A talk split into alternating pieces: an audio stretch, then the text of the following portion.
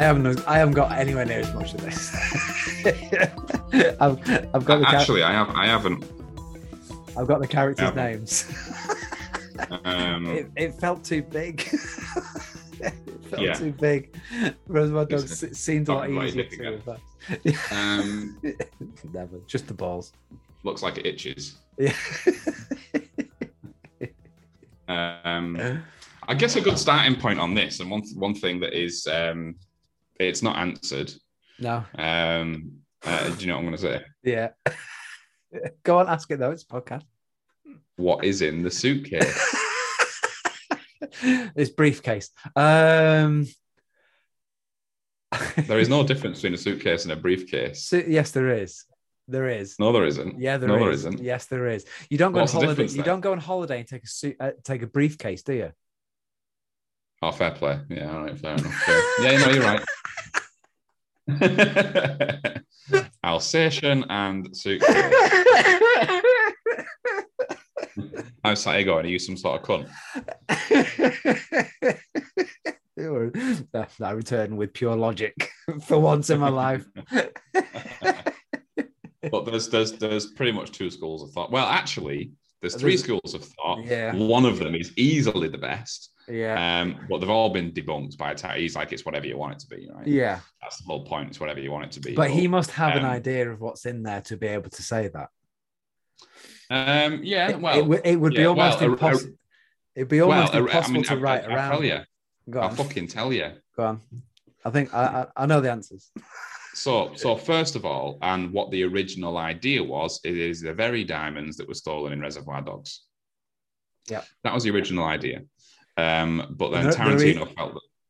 I was going to say no. The reason why it might be those is because you think, well, the diamonds are going to be white, but the actual casing of the briefcase is yellow, so the reflection of the diamonds would be yellow as the light that it gives off would be yellow. It wouldn't be that yellow though. I know. But go on. But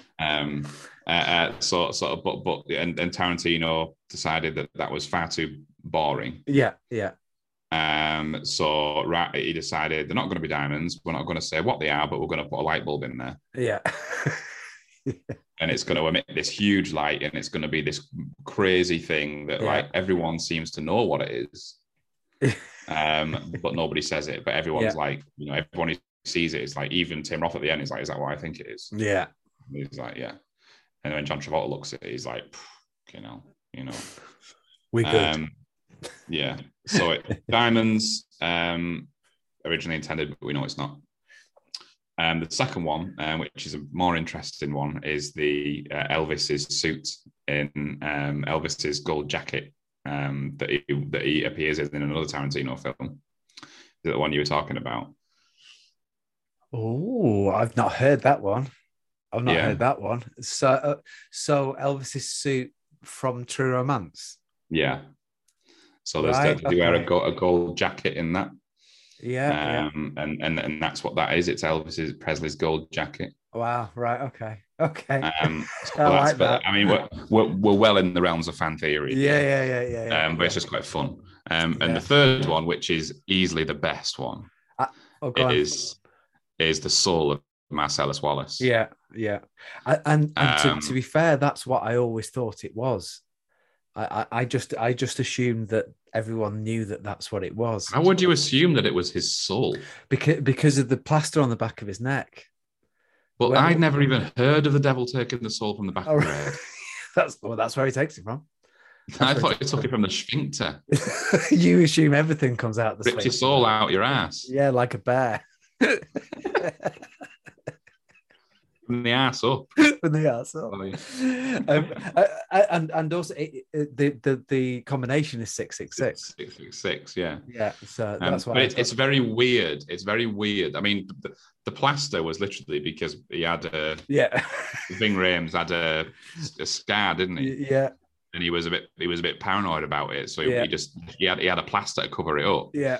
But it's just fucking bizarre that, first of all, that would get camera time. Yeah. For no reason. Yeah. It's bizarre that the code is 666. Yeah. For no reason. Yeah. Like, that's intent. There's a decision been made. There. Yeah. Before any of these theories about Marcellus's asshole. Yeah. So it's a bit like that to me is like that has the most sort of credence is that it's his soul. It seems bizarre for the type of film, for the plot, and why would anybody open it and know what Marcellus Wallace's soul looked like? Yeah, that's the only thing that stops me from thinking it is. Yeah, because why would Tim Roth's character look at it and go, oh, that's Marcellus Wallace's soul? Our soul. Yeah. So exactly. You know, but I guess in a world where that can happen, you might know what a soul looks like. I don't know. But it's not in a world where that can happen, is it? Well, no. Another theory is that the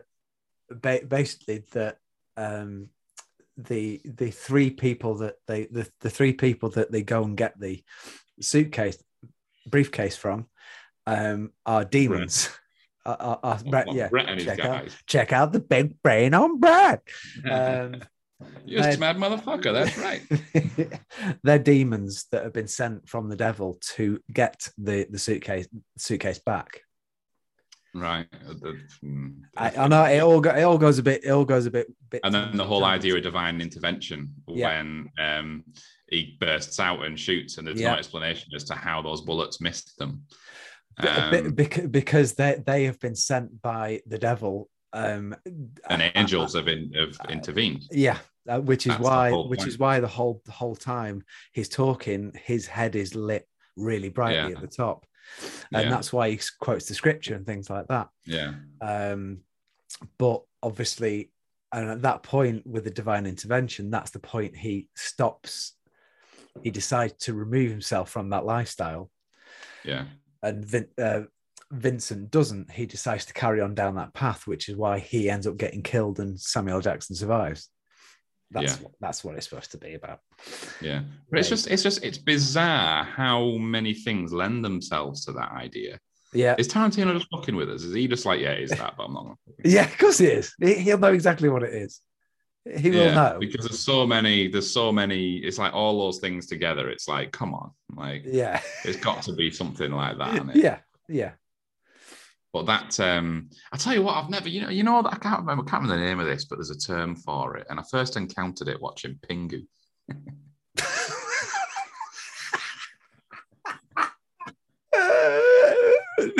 I wonder how many Quentin Tarantino podcast videos. Put that link in your fucking notebook. Reference. The easiest way to explain and illustrate this is when you see somebody on screen light a cigarette, you can't help but think, "Ooh, yeah, I'd love to spark up a cigarette right now. I'd like to kiss her." But on the another example of that is with food.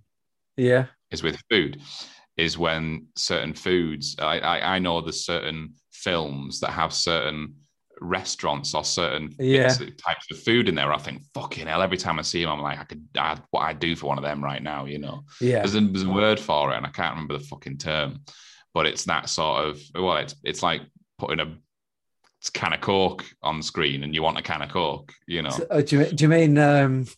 Like, it's not subliminal messaging. Okay. It's not that, no, because that's putting it there without you even realizing that it's made you want one. But the reason I use Pingu, and to a normal human being, it's ridiculous, but this is how I felt growing up watching Pingu. I just really wanted to eat an entire fish raw when I'd see them just throw it in the mouth. They'd literally be sat there at a plate and just have one fish, and they just go, hum. I'd be like, that looked really nice. Plasticine halibut.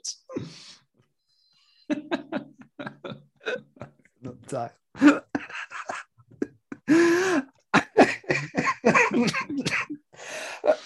Just writing plasticine halibut. There you go. And there's parts in Pulp Fiction is really good for this. Yeah, he really wants some coke. Really wants some cocaine. I really want to snort some high grade heroin. There's the cigarette aspect. Yeah, like as somebody who doesn't smoke cigarettes. Oh yeah. You know, even when I'm watching them light up, I'm like, oh, God, I really do one of them. You know. Yeah. And then when she has the $5 shake, I'm like, I really do with a milkshake, and then she's eating the burger, and I'm like, And the best one is when they go to Brett's. Yeah, and they're talking about it looks like a tasty burger. Big kahuna burger. Yeah. That is a tasty burger. And it does look so nice, doesn't it? Yeah, it looks spot on, and it's like I'm watching it thinking it's really sort of making me want a burger. You know? I want a cigarette. And I want a burger. Some Coke and a burger. Yeah. I get in and watching the films. I was just high as fuck eating burgers. Loving it. Best time of my life. Loving it. Yeah. Don't come in. I'm watching the film. But you know what I mean, don't you? There's a lot of it. There's a lot of it in that film where you just like, and when Lasso, Butch's wife, Fabienne. When she's describing the breakfast, and the pancakes, a big pile of blueberry muffins with maple syrup, 5 sausages. I'm like, oh, keep talking. They didn't have those blueberry muffins. Oh, yeah. Baby. That film especially, I know everyone has an element of it, and you've probably done it, but I've never been to an American diner in America. Right. Pulp Fiction makes me want to go, just to go to a diner. And I'd like to anyway, but, you know, when he's there with the pancakes and the bacon and the syrup and his butter in each individual pancake, and you think, oh, I could just eat that now. Yeah. Refills of coffee just constantly There's something about the American diner concept that Brits really like, isn't there? Yeah. Have you ever been to one? Yeah, I've been to plenty. Well, you can go to them in the UK. There's loads of them around. It's not the same though, is it? It's not. I have been to several in America. Yes. Is it exactly as you plan it? Exactly as you imagine it as well? Yes, but your imagination makes it better. Because when you sit down, like it's better in your head. It's like It's like I don't know. Well, I imagine you go in, and the table is really clean, but it's not wood. It's like whatever. That stuff is. like gingham. Yeah, that's it. There's the napkin, a Coke napkin thing, not a Coca-Cola napkin thing. Next to it is the like a portable jukebox that you can just choose the songs from there. And no, just me.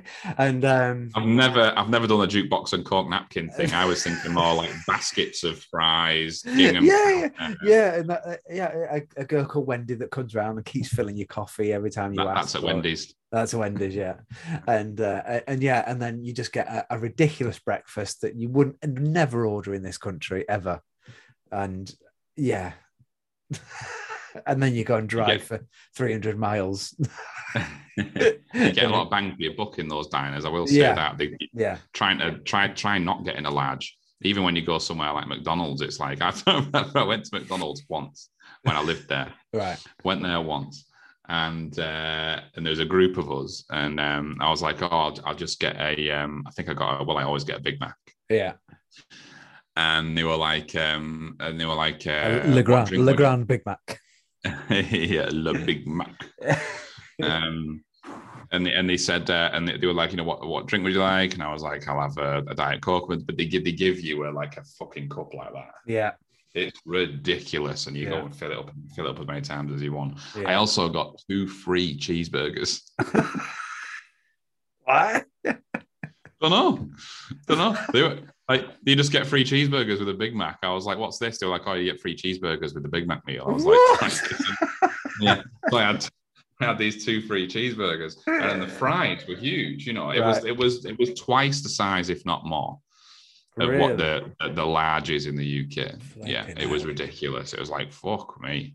Yeah, I'm trying to think of any other sort of American diners of note that I went to, but I went to quite a few and very cliche ones as well. But it's better. What I'm saying is, it the idea of it is better than the actual thing. I can imagine that is the case, but even so, you get there and it's like, yeah, it's okay, you know, it's all right, you know, you enjoy it as much as you would any cheeseburger and fries or whatever, or any pancakes. Yeah, but it's when you sat there watching it and you can't have it, that you want it more than ever. When you're actually there, you know, think about your favorite porn star. You know, you think about shagging him. If you're actually there doing it, it won't be half as good as the last 10 years of you watching them. You know what I mean? Did that taste like bacon as well? Le Big Black. Le Big Black.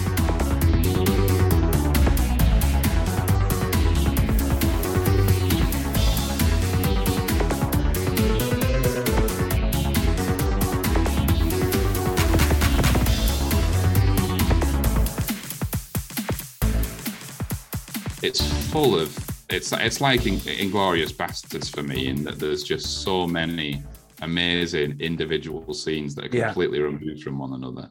Again, Inglourious Basterds is the example I'd use, that there's whole half an hour scenes that you forget are even in it. I always forget the Bruce Willis bit, and to an extent, it is almost one of the most important bits of the whole film. I always forget about it. And then you think, oh no, this is a good like half an hour, 45 minutes. This is on for now. In my mind, I think it literally is 2 seconds and it's out again. But it's which scene? Sorry, all the Bruce Willis things. I just forget because you get the initial thing with Vince and Jules, and you follow them, and then it goes to Vince and Mia, and you know, all of that is a massive chunk of the film, and then it just cuts and it's the Bruce Willis bit. You think, oh shit, oh yeah. Did you pick up on the I'm going to draw another comparison with The Godfather here. Go ahead. So let me see if I can lead you to this one. What is, again, going back to Godfather Part 1, this isn't anything I read, this is just a comparison that I've drawn myself. What is the piece of iconography or the item, the thing that symbolizes death or imminent death? An orange. The orange, right? Right. Now, Pulp Fiction has one of these, but it's not so much an item. I don't know. Bathrooms. Vince Vega and bathrooms. He cannot go into a bathroom in that film without shit hitting the fan. Example. Oh yeah, yeah. Example. Yeah. When he is in the bathroom when Mia Wallace snorts that heroin and he comes out and she's nearly fucking dead on the floor. Yeah. Example 2. He dies when he's sat in a bathroom and he opens the door and Bruce Willis is still there. Example 3. At the end, he's in the bathroom having a shit reading that book when he comes out and there's a fucking heist going on where Jules are in. There's clearly something between Vince and bathrooms. He cannot go into a bathroom without things going very, very wrong. Yeah, that's a good point. That never spotted that, but you're right. There's 3 fucking clear points there. It's not 1 or 2. There's 3. There's definitely some thinking gone on there, where it's like a running joke. Don't fucking let Vince go to the bathroom because something bad's going to happen. And the fact is, he announces it every time as well. Yeah. He announces that he's going for a shit. Take a shit. Yeah. That's a little bit more information than needed, but you go right ahead. Yeah. And did you pick up on the book as well? So the book is reading at the end of the film on the toilet. Yeah. In the diner. It's there's actually no real significance to the book itself, which was a bit disappointing. Right. But again, he's reading that book in the diner. And the last shot you see when Butch kills him is that book. So he's taking it with him. You see him walk out the diner with it. Yeah. When him and Jules walk out the diner at the end of the film, he's taken that book with him, and you know that he's going to go and see Marcellus. Yeah. Marcellus is going to tell him, you need to fucking go to Butch's house and wait in case he shows up, and he's gone there and he's sat on that toilet at Butch's flat reading that same book. And because that book made an appearance, two different appearances, I was like, that's got to be significant. I wonder what that's all about. There isn't any. It's just a nice little bit of continuity.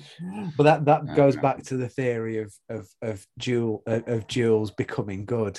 in regards to the soul thing and the devil. Jules is the more trusted of the two, the more level-headed of the two. It would have been him that would have been sent to go and find Butch. Yeah. Not Vincent. Arguably, yeah. Because obviously Vincent's very professional and does his job, but he can piss and moan about it and can be a bit unpredictable, i.e. shooting a guy's face off by accident. So it would have been Jules to have gone, and it would have been him that would have been shot. So yeah. Did you spot the Kill Bill link? When she talks about a pilot. Fox Force 5. Yeah, Fox Force 5. And she describes each of the different ninjas. Yeah. And that, which I thought was quite cool. When you watch it, you can't. Because there are 1, 2, 3, 4, 5 of us. I did also watch a deleted scene before they go to Jack Rabbit Slim's as well. So when he arrives at the house to pick her up, originally she was going to be filming him and interviewing him. And that still exists. You can see that out there. And basically, she's doing like a Letterman type interview and talking to him.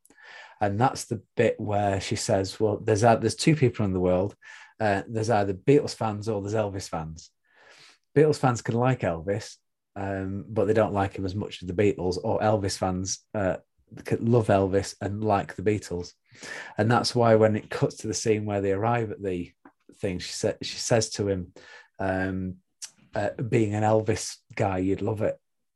Oh, okay. There's been no interaction between them to let her know. That would suggest that, yeah. Yeah, apart from the fact he dresses maybe a little bit like that, would be the only thing. Mm-hmm. But that comes from that bit, which I found interesting. And it's true. But maybe in England, I'd say you're either Beatles or a Rolling Stones fan. I was going to say that's the more Beatles and the Stones is the comparison more than Elvis and the Beatles. Definitely, and it's absolutely spot on. Yeah, definitely. I like the one of the things I made a note of is the first scene. Yeah, when Tim Roth is talking to Amanda Plummer. Yeah, Pumpkin and Honey Bunny. Yeah, Pumpkin and Honey Bunny.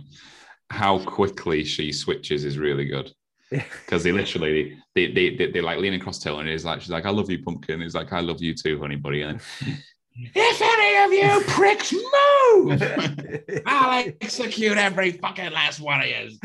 It's just that juxtaposition. It's that change. Yeah. From just being completely in love and really nice, and then she just turns around, she's got this gun and she stands up and she's in psycho mode. Well, I really enjoy that. The fact that she's overly nice to the waitress, because she kind of goes, thank you so much. Yeah, thank you. She's a fucking psycho. Yeah. And she freaks out, doesn't she, when Jules just owns the situation. Yeah. And she's just terrified standing on top of there. Yeah, they walk out like sort of arm in arm, just like skulking away, don't they? The one that says bad motherfucker on it. Well, going back to the soul thing again, he basically, when he talks about the fact that he lets him keep the money, he is buying his soul so he doesn't have to kill him. Yeah, that's why he lets him take all the money. He says, "I'm buying your life," doesn't he? Yeah, basically. And because I've always thought you just wouldn't let him have your money. You'd let him have everyone else's, but you wouldn't let him have yours. Vince says, "If you fucking give him your money, I'm going to shoot him myself." Yeah, that's what Vince says. He goes, "If you give that motherfucker $1,500, I'm going to shoot him myself." Yeah. And then that's when she's like starts pointing the gun and skits out, and he's like, "Well, you shut the fuck up, Vincent. He's not going to do nothing. Keep your attention on me." We're going to be like the Fonz. What was the Fonz like? Cool. We're going to be cool, Yolanda. Yeah. That's it, Yolanda, is it? Yolanda. Yeah, I don't know why that came to me. I don't know why I remembered it. Yeah. Because you're reenacting the scene and it's just popped in there. Just there, always on, you see.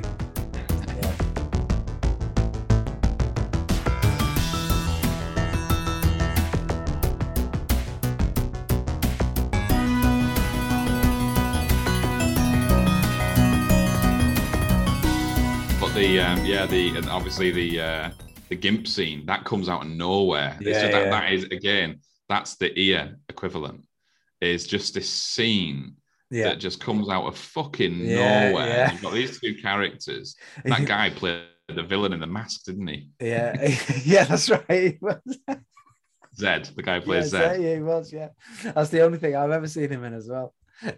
Yeah, it's just bizarre. Like when he goes in, and it's the use of sound. Is it the use of sound when the use of music when Butch comes back down the stairs with his sort of samurai sword going. Yeah,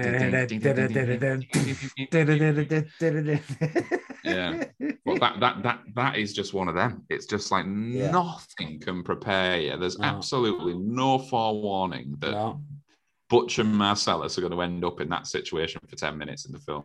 It is mental, and it gets you thinking. How many others have they managed to do that to? Well, yeah, exactly. Because he calls me. It's like he goes, the spider's got a couple of flies. Yeah, yeah, yeah. As if it's just normal. Yeah, because I was thinking, like, I love shops like that. Like, I'd end up somewhere, because at least you see a couple of guitars and a bass on the wall. Yeah. Like, I'd be in there, like, oh, nice. Do you mind if I play that? Like, I'd end up getting fucking raped by the game. I go in looking for a 20 quid tape deck, and I end up getting fucked. Yeah. There is actually, I've got another really cool piece of info. I think I know what you're going to say. Go on then, you say it. The sword? No. Oh, wow. Well, come on then, you go first. Is this going to be a Kill Bill reference? Oh, yeah.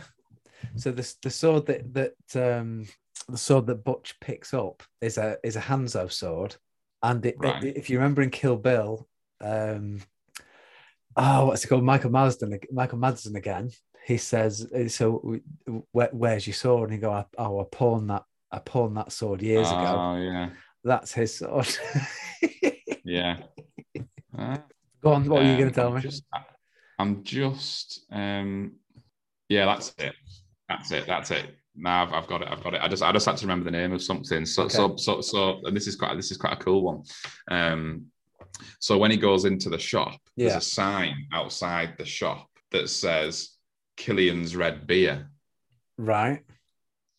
But half the lights aren't working, so it actually says Kill Ed. And then when Bruce Willis walks out, he looks at the keys, and there's a big Z on it. So Kill Zed. Kill Zed. Oh, I'm gonna have to watch it again now. That's a little Easter egg, right? Okay, nice. So look for that. There's a red sign, and it should say Killian's Red Beer, but only the KILL, and then the Ed from Red are lit up. So it says Kill Ed, and then when Bruce Willis steps out and looks at the keys, there's a Z, because it belongs to Zed's.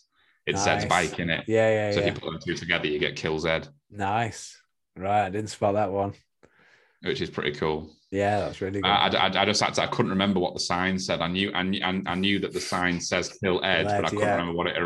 But it says Killian's Red Beer. Wow. Right. Okay. It says. Yeah, that's enough to make me watch it again. That's quite a good one, that, isn't it? Yeah, no, it's really good. So I think I've said it before, but I think there's part of me that wants to edit so it is linear, just to see how it plays out. Yeah. It'd be relatively easy to do, because it's just in chunks anyway, isn't it? There's a fourth theory for what's in the suitcase as well. I know it's been suspected that it's yellow cake radiation or something. Never heard that. Oh, have you not? No, I've never heard that. It's based on a film from the 50s where basically a detective or someone goes to find a suitcase, and it opens it up, and it's this yellow cake radiation, which is quite a valuable form of radiation, or whatever it's for. And it's been suspected that it might be that in the suitcase. But then you've always got to come back to why people react the way. Why would anyone care about some of that? I don't know. The other fan theory I came across is that it was an Oscar for Mia. That Marcellus bought Mia Wallace an Oscar, or he had an Oscar stolen for her, because she really wanted this Fox Force 5 to take off, and while it happened, it bombed. It was shit. And she really wants to be an actress. So Marcellus arranges for an Oscar to be stolen for it, and it's an Oscar that's in that suitcase. Right, okay. I think that's bullshit. Well, it's fascinating. I think it's all bullshit, mate. Yeah. Well, it's just another theory. It's just another fan theory. That's a nice one. I get that. Yeah. Well, that's part of it as well. That because obviously there's supposed to be like a Tarantino universe, isn't there? And exactly. That's and obviously the Fox Force 5 thing. What was a real pilot that she filmed? But then it's supposed to be that it wasn't made as a pilot. It was then turned into a film instead. So Kill Bill is within the universe, but it's a film within the universe. Yeah. Of it. So yeah, it gets a bit complicated when you analyse it too much. And you wouldn't think it on the surface, would you? You wouldn't think that they had that much depth. No. But when you dig under, you can soon find yourself like, oh shit, that means that. Yeah. Right, okay. Oh, right, yeah. I thought it was just a film with lots of blood in it.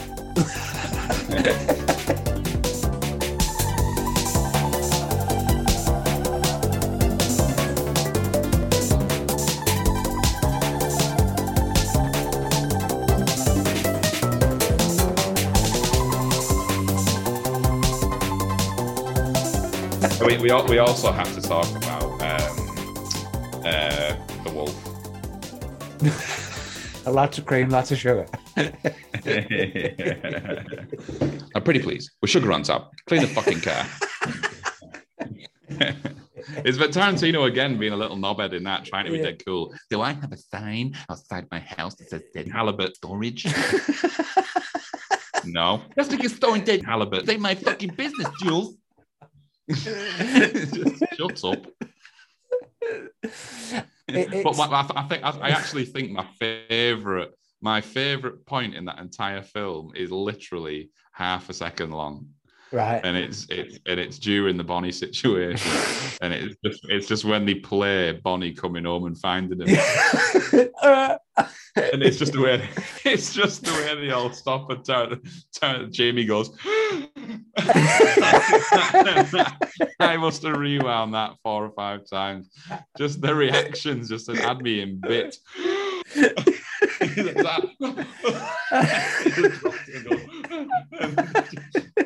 Vince and Jules just look up, like almost not caring, just like, and he's like, I absolutely love that. It's like half a second. Yeah, that's fucking brilliant. But yeah, this idea of the wolf is really good, and he's like ridiculously cool, isn't he? Yeah. It's when he drives him to the scrap and he comes out with that. Oh, that's a reference as well. There's a link there as well with the girl who he comes out of the she, her name. I fucking was supposed to look into this and I didn't. Oh, we'll save that for next time. We'll make a note of that. That woman there, she is tied in somehow to another film. What's she called? I can't remember. I can't fucking remember. But it is one to look into. I know she's Monster Joe's daughter.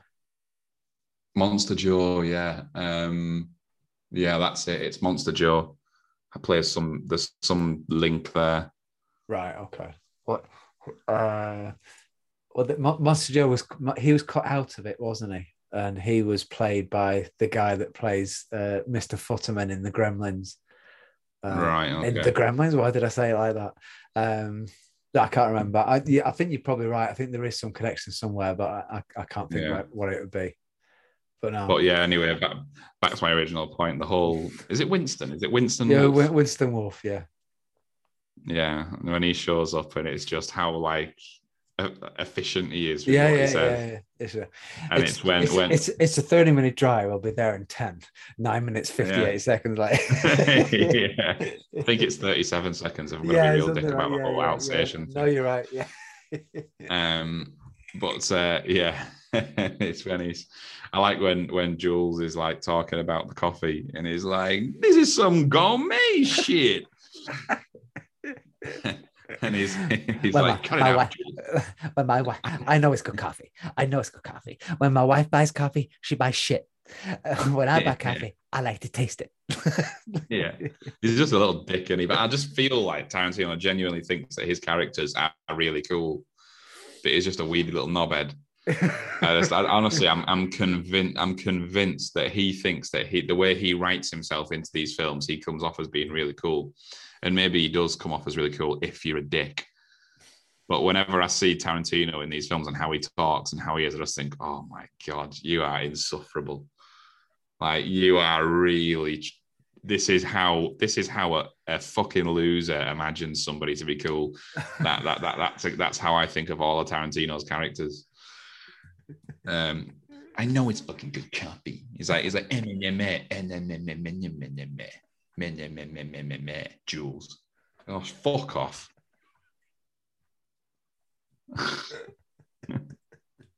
He's a little fucking prick. But also genius, so you know. He is a genius, yeah. Yeah. But, yeah. But it's when Winston is like when I came in I thought I smelled coffee. Can you make me a cup? And he's like, yeah, of course, yeah. And he goes, he's like, goes in the kitchen. He's like, right, gentlemen. And he turns around. It's that little look of approval. Yeah. But I do think that's what Tarantino is amazing at, is just drawing little links, little tiny little things in scenes that just pulls it all nicely together. We know that Jimmy has good coffee. It's already been discussed. Yeah. There was absolutely no reason to continue that. No. But they did, with literally a slight expression from Winston. Yeah. And then he goes right back to it. I love shit like that. Yeah. Well, that's it. You also, he's too cool to have that conversation anyway. Well, that's it. He just wouldn't have that conversation, and it's already been done, and it's obviously not the right time. So that basically stops a 5-minute conversation, doesn't it? Just going, that's it. Yeah. That's it. You want to try the coffee? You really want to try the coffee? They've said it's good, so it must be good. I wonder what it is. Yeah. No, right. But I Pulp Fiction was my favorite film for a very, very long time, and I think I enjoyed Reservoir Dogs more this time, which was weird. I enjoyed Pulp Fiction more. It's sillier. It's a sillier film, much sillier. Well, Reservoir Dogs isn't a comedy. No. Pulp Fiction is the comedy. It's a crime. It's a black comedy crime film, and it's definitely meant to be funny. Yeah. You know? Oh shit! What's his name? What's the black kid's name? And that they end up blowing his head off in the back of the car by mistake. Marvin. Oh, I just shot Marvin in the face. I just remember that first time. It was such a shock. It genuinely made me jump. It's like, oh! It just shot me. Well, I forgot again. I couldn't remember, because when that scene was playing out in Brett's apartment and Marvin's curled up in the corner shitting himself the whole time.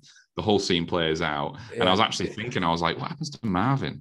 Yeah, and then, like, "Come on, let's go!" And they get him out, and I still couldn't remember. No. And it wasn't until they were in the back of the car I was like, "Oh yeah, he fucking turns around and shoots Marvin in the face." Like, he must have hit a bump or something. I mean, I didn't hit no fucking bump. I'd gone into the kitchen at that point, and literally when I heard him turn around, I was like, oh, I've got to watch this. So I was like poking my head around, trying to, I can't miss this. It's how you see like literally like the pieces of brain and skull in Jules' hair. Sorry, he's driving along, he's talking, he's just hanging from the side of his hair. Yeah. And the whole, when Vince is cleaning his hands, the towels, and gets blood all over the towels. My mum used to bollock me for like, if I'd been out, I'd been playing, I had came in, fucking my hands are muddy and all that. And she'd be like, go and clean yourself up. And I'd go into the bathroom and I'd get the towels muddy because I'd run my hands under the tap without washing them properly, and then just pick a towel up and do that. And mum used to say, what the fuck are you doing? She used to go apeshit at me for getting mud all over the towels. I watched you get them wet, Ross. Yeah, exactly. But I washed my hands. No, you got them wet. Like, that very conversation has taken place many times. Quite genuinely, that film made me wash my hands properly, because I used to do exactly the same thing. I'd come in, I was on my bike or whatever, it'd be filthy. I'd come in, I'd do exactly what you just said. You literally rinse them under that, and I thought the towel was there to take all the dirt off. So, and I pride myself in that. You get them wet. I'm never dirty a towel with my own hands anymore since that film. No, it's quite odd. It's quite odd. So. Film shouldn't have that much input into your own life. Especially in America as well. It's not often you get that accurate, that specific a translation into, you know, but yeah, absolutely.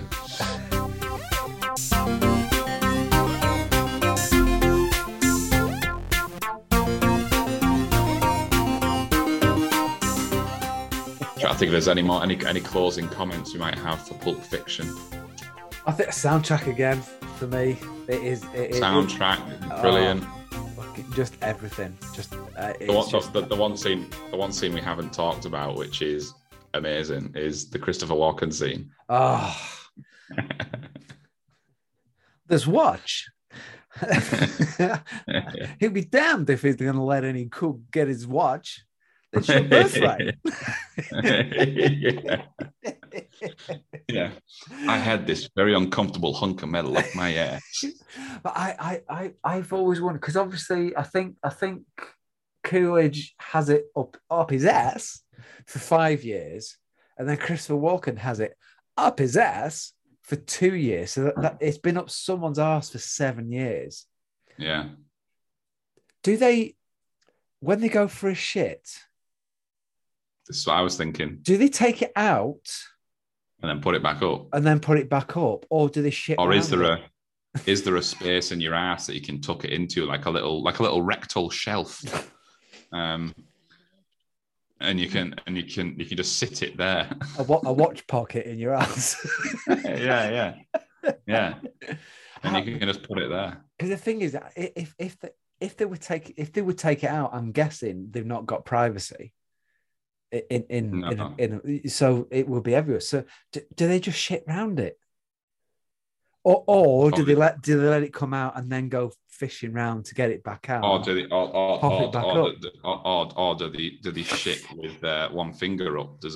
So you shit around your finger, but the watch doesn't come out. You know, like when you're trying to drain rice.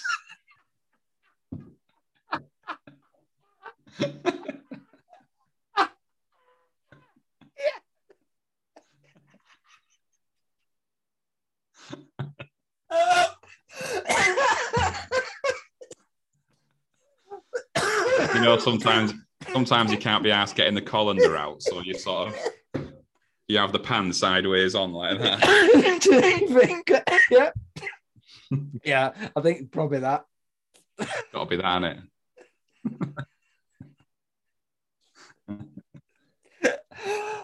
innit? Every time I went to the toilet, it was like draining rice.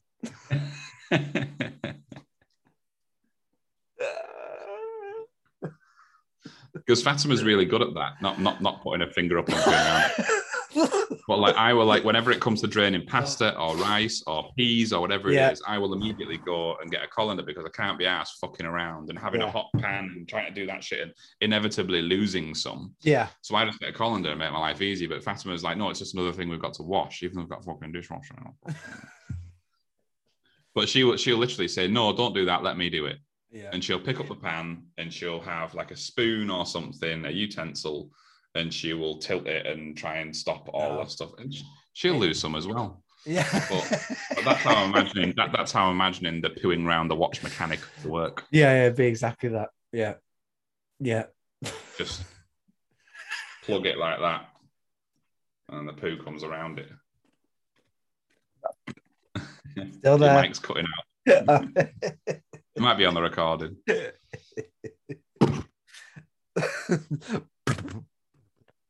watch is in contact with my finger. Oh, no, I was going Bowie then. It always happens. Oh dear. It's such a good thing. I think we were originally going to watch True Romance as part of this. Maybe if we get time, we'll do that as well. But Christopher Walken is in True Romance a little bit more than he is in Pulp Fiction. Not much, but he is. And he's in a scene with Dennis Hopper, and he basically goes through this long monologue of why his family were raped by black people. And it's just literally a 10-minute, and it's just such a Christopher, he delivers it in such a way that you just think, oh no, it's the other way around. I'm going to cut that bit. I think it might be Dennis Hopper that does that. But I know you. I know what you're saying is like something. You feel like sometimes, like a director will just say, "Be Christopher Walken." Yeah. Please, just. What do you want me to do? Just be you. Just be you.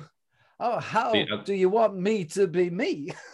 I did read a pretty funny thing about the kid who plays the young Butch in that scene. Right. And he's that young that he genuinely like didn't have a fucking clue what Christopher Walken was talking about. He didn't have a clue what the scene was about. Right. They literally didn't tell him because like you're a kid, you're just going to sit there and look at him. Yeah. So it's like that whole thing when he's sat there and he's talking about this watch and it going through wars and being up people's asses and he literally doesn't have a fucking clue what he's talking about. He just sat there looking at him like, and he had no context, he had nothing. It was like, just fucking sit there and look at him. You don't need to know shit. Wow. I didn't tell him the script, nothing. He was like, you're not going to say anything. He's going to walk in the room, you're going to turn around, you're going to look at him, and you're going to listen, and that is it. He had no background, nothing. Like, he just didn't have a clue what he was talking about. Little man. Up his ass. Hit it up his ass. I noticed the thing is as well that it's a weird little link, but the woman that plays his mother, so I'm guessing it's Butch's mother, who just stands in the background and says, "Oh, this man is here to see you." That's the woman that Tarantino and George Clooney kidnap in From Dusk Till Dawn. Oh, okay. Well, yeah. They all got together. You are. I'm sure there's. I'm just thinking now. I'm sure that there is a. When you said Coolidge, I'm sure there's another Coolidge reference. There's. It's either. I think it's either Hateful Eight or Django Unchained. That there's a Coolidge on a newspaper. Zed's dead, baby. Zed's dead. No, I can't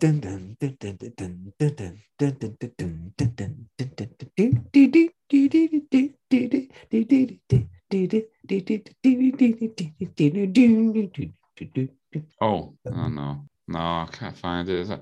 I swear there was. I'm sure it was in one of those films where there was a shop or something, like a shop front, something where it said like Coolidge and Sons, something like that. Oh, right, okay. Coolidge Corner Theatre. Reservoir Dogs rewatched by Coolidge Corner Theatre. I've stumbled across a weird theory here that says that Reservoir Dogs and Pulp Fiction take place on the same day.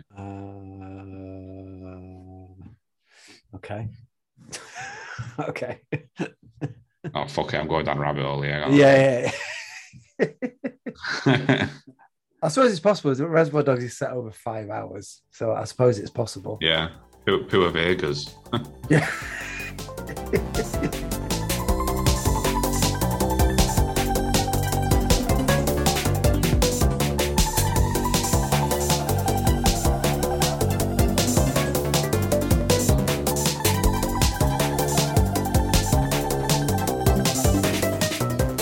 Thank you very much, everyone, for listening to this podcast, the first installment of our Quentin Tarantino series, where we discussed Reservoir Dogs and Pulp Fiction. I think it was a bit of a... We both clearly had a list too of many facts. A bit fact heavy. It's got to be, though, because you know that Tarantino films are full of them. And like I say, when you start scratching at that surface... Oh, yeah. That's an itch you're never going to scratch. Yeah, that's it. Yeah. You end up with a finger stopping a watch. You end up with the rice draining method. Up your ass. But next up, one for you to look forward to is we're going to be discussing Kill Bill and Jackie Brown. Jackie Brown. Jackie Brown, one of the best yet most overlooked, I would say. Absolutely correct. Still my favourite. Jackie Brown. I hope. Obviously, we've not watched them yet, have we? We're going to watch them in the next week or so. Which, yeah, looking forward to it. Yeah, good stuff. Problem is with Kill Bill, once you watch one, you've got to watch the second one the day after, haven't you? Well, that's exactly when you said, "Well, just watch the first one." I was like, "Well, that ain't gonna fucking happen." That's never gonna happen. I've never ever done that. No. Should we just watch Fellowship? No. Should we just watch The Matrix Reloaded? No. No, thanks. Makes no sense whatsoever. No. Yeah. We'll just watch Attack of the Clones, shall we? I mean, I would do that, to be fair. I've no issue with that. So, yeah, thanks for joining us, and we'll see you again next time. Thanks, guys. Bye. Goodbye.